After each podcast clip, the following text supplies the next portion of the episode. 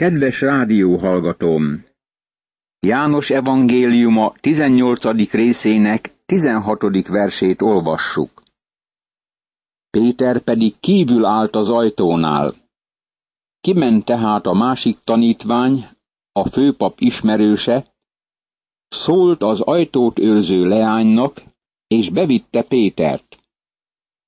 Jánosnak belépője volt a főpap udvarába. De Péter, mint szegény halászember, nem mehetett oda be, csak közben járó segítségével. János beszél az ajtót őrző lányról, akinek szólt, hogy engedje be Pétert. Simon Péter azonnal halálra rémült. Látjuk, hogy János otthon érezte magát azon a helyen, de Simon Péter azelőtt még sohasem volt ilyen csoportban. Péternek nagy volt a hangja, és csak meg kellett szólalnia. Emlékszel rá, hogy a többi evangélium beszél arról, hogy észrevették, hogy galileai, mert a beszéde elárulta őt. Túl sokat beszélt. Nagyon ideges volt azon a helyen. Egy lány csipkelődése miatt megtagadta az urat. Itt valami tanulság van számunkra. Nem köthetjük ki egy másik kereszténynek, hogy hova szabad és hova nem szabad elmennie. Talán valaki más képes oda menni, ahova mi nem mehetünk el. Helytelen volt Simon Péternek oda mennie, de nem volt helytelen Jánosnak ott lennie. Az ajtót őrző szolgáló leány ekkor így szólt Péterhez. Nem ennek az embernek a tanítványai közül való vagy te is? De ő így felelt, nem vagyok. János evangéliuma, 18. rész, 17. vers. A lány tudja, hogy Jézus követői ott vannak, és feltételezi, hogy Péter közülük az egyik. Csak kérdést tesz föl, amint át akar menni a kapun. Nem ennek az embernek a tanítványai közül való vagy te is? Azt mondja Péter, hogy nem, és bemegy. Ott álltak a szolgák és a templomőrök, akik tüzet raktak, mert hideg volt és melegedtek. Péter is ott állt köztük, és melegedett. János evangéliuma, 18. rész, 18. vers. A palota kertjében az emberek összegyülekeztek, de nem túl sokan ebben a hajnali órában. A rendet a katonák tartották fenn. Tüzet raktak, és Péter velük együtt melegedett a tűznél. A főpap pedig tanítványai és tanítása felől kérdezte Jézust. Jézus így válaszolt neki. Én nyilvánosan szóltam a világhoz, és mindig a zsinagógában és a templomban tanítottam, ahol a zsidók mindannyian összejönnek, titokban nem beszéltem semmit. Miért kérdezel engem? Kérdezd meg azokat, akik hallották, mit beszéltem nekik. Íme ők tudják, mit mondtam. János evangéliuma, 18. rész, 19., 20. és 21. vers. A jelenet visszavezet bennünket az Úr Jézus kihallgatásához. Figyeljük meg az Úr Jézus méltóságát. Amikor ezt mondta, az ott álló szolgák közül az egyik arcul ütötte Jézust, és így szólt. Így felelsz a főpapnak? Mire Jézus így válaszolt neki. Ha rosszat mondtam, bizonyítsd be, hogy rossz volt. Ha pedig jót mondtam, miért ütsz engem? János evangéliuma, 18. rész, 22. és 23. vers. Jézust megaláztatásnak vetik alá. ő átadja magát, hogy meghalljon az én és a te bűnödért. Mégis felhívja figyelmüket arra a tényre, hogy illegálisan cselekszenek, és ez ellentétes a mózesi törvényjel. Nincs tanuljuk arra nézve, hogy ő gonosz cselekedett, és mégis megverik. Ők szegik meg a törvényt. Azután az sem törvényes, hogy éjszaka kezdik a tárgyalást, sem az, hogy éjszaka fejezik be. A tárgyalást nem lehetett ugyanazon a napon elkezdeni és befejezni. Nem lenne szabad egy foglyot megverniük, aki még nem bizonyult bűnösnek. Annás ezután elküldte őt megkötözve Kajafáshoz, a főpaphoz. János evangéliuma, 18. rész, 24. vers. János ezzel a kis mondattal ismét előadja, hogy Annás kötöztette meg őt. Annás készíti a cselszövést, és ő tervezi el ezt a sátáni összeesküvést. Simon Péter pedig ott állt és melegedett. Ekkor így szóltak hozzá. Nem az ő tanítványai közül való vagy te is? Ő tagadta, és megint csak azt mondta, nem vagyok. A főpap egyik szolgája, annak a rokona, akinek Péter levágta a fülét, így szólt. Nem láttalak én téged vele együtt a kertben? Péter ismét tagadta, és akkor nyomban megszólalt a kakas. János evangéliuma, 18. rész, 25., 26. és 27. vers. A többi evangéliumból megtudjuk, hogy Péter miként ment el, és keservesen sírt.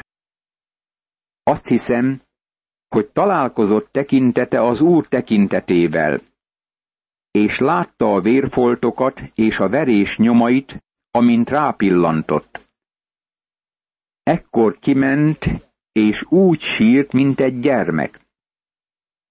Tudod, hogyha elkezdett volna vitatkozni Málkus valamelyik rokonával, akkor eléggé dübegurult volna. Megtagadta urát. De hála Istennek, az úr meghalt érte is, és már megmondta neki, hogy imádkozott érte, hogy Péter hite el ne fogyatkozzék. Miért van az, hogy Simon Péter, aki éppen olyan algyasságot követett el, mint Júdás, mégis visszatalált az Úrhoz? Mert ő Isten gyermeke volt, és összetört a szíve, amikor rádöbben cselekedetének súlyosságára. Isten gyermeke eltávolodhat Istentől, de Isten sohasem hagyja el őt. Meghalhatunk Istennek, de Isten sohasem hal meg nekünk. Ő mindig jelen van, és mindig elérhető. Az Úr Jézus sohasem mondta Péternek, sajnálom, de mivel elhagytál, többé nem használhatlak. Nem. Személyesen megjelent Péternek feltámadása után, és kiválasztotta Pétert, hogy elmondja az első prédikációt pünkös napján. Olyan prédikációt ott még nem hallottak. Hála legyen Istennek ezért a megváltóért és Úrért. Ő mindig visszavisz bennünket önmagához. Jézust Kajafástól a helytartóságra vitték. Kora reggel volt. Akik vitték, maguk nem mentek be a helytartóságra, hogy ne legyenek tisztátalanokká, hanem megehessék a húsvéti vacsorát. János evangéliuma, 18. rész, 28. vers. Nagyon érdekes közjáték van itt, amire rá akarok mutatni. Itt látjuk a vallást és Jézus Krisztus személyét egymás mellett. Itt van ő, aki azért jött, hogy teljesítse a páska jelentését. Ő meghal a kereszten, mert kimondták fölötte a halálos ítéletet. De mivel meg akarják enni a páska vacsorát, ezek az emberek nem mennek be az ítélethozatal helyére. Ez beszennyezné őket. Ilyet sohasem tennének. Aprólékosan vallásosak. Mégis annak halálát tervezik, aki beteljesedése a húsvétnak. Barátom, ezért neked is meg kell vizsgálnod szívedet. Vajon csak vallásos vagy? Vagy csatlakoztál az Úr Jézus Krisztushoz? Van egy másik érdekes mellékesemény is e helyen. A zsidók egyáltalán nem lépnének be a tárgyaló terembe, mert beszennyeznék magukat, de oda viszik Jézust, hogy bevigyék a tárgyalás színhelyére és kihallgassák. Ebben a drámában változik a jelenet a kinti színhelyről a bentire, azután a bentiről a kintire. Figyeljük meg! Pilátus ekkor kijött hozzájuk. 18. rész, 29. vers. Pilátus azután ismét bement a helytartóságra. 18. rész, 33. vers. Pilátus így szólt hozzá, mi az igazság? Miután ezt mondta, ismét kiment a zsidókhoz. 18. rész, 38. vers. Akkor Pilátus elvitette Jézust és megkorbácsoltatta. 19. rész, első vers. Pilátus ismét kiment az épület elé. 19. rész, negyedik vers. Pilátus egyáltalán nem kedvelte Jeruzsálemet. Szerette Cézáreát, ami a tengerparton kitűnő helyen feküdt, akár csak más üdülőhelyek a tengerparton. Az ünnep alatt otthagyta Cézáreát, és felment Jeruzsálembe, és magával vitte katonáit is. Mivel ő volt a római helytartó, ő felelt a rendért ebben az időben, amikor a zsidók az egész világról összegyülekeztek. Pilátus ekkor ezért volt Jeruzsálemben. Pilátus ekkor kijött hozzájuk az épület elé, és megkérdezte, milyen vádat emeltek ez ellen az ember ellen? Ezt válaszolták. Ha ez nem volna gonosztevő, nem adtuk volna át neked. Pilátus erre ezt mondta nekik. Vegyétek át ti, és ítéljétek el a ti törvényetek szerint. A zsidók így feleltek. Nekünk senkit sincs jogunk megölni. Így kellett beteljesednie Jézus szavának, amelyet akkor mondott, amikor jelezte, milyen halállal kell meghalnia. János evangéliuma, 18. rész, 29., 30., 31. és 32. vers. Pilátus érzékeli, hogy valami baj van, és próbál lekerülni a hurokról. Azt mondja nekik, hogy ők ítéljék el Jézust. Nem tudja megérteni, hogy mi megy végbe. Az volt a probléma, hogy ők halálbüntetést akartak, és el kellett ismerniük, hogy többé nem ők az uralkodók, és többé nincs jogunk a halálbüntetés végrehajtására. Érdekes, hogy ezek az emberek kénytelenek voltak elismerni ezt, miután fennhéjázóan kijelentették János evangélium a nyolcadik részének 33. verse szerint, Ábrahám utódai vagyunk, és soha nem voltunk szolgái senkinek. Hogyan mondhatott hát, hogy szabadokká lesztek? János elmondja, hogy ekkor beteljesedett az, amit Jézus megjövendölt. Megmondta tanítványainak, hogy a zsidó vallásos vezetők halálra ítélik, és átadják a pogányoknak.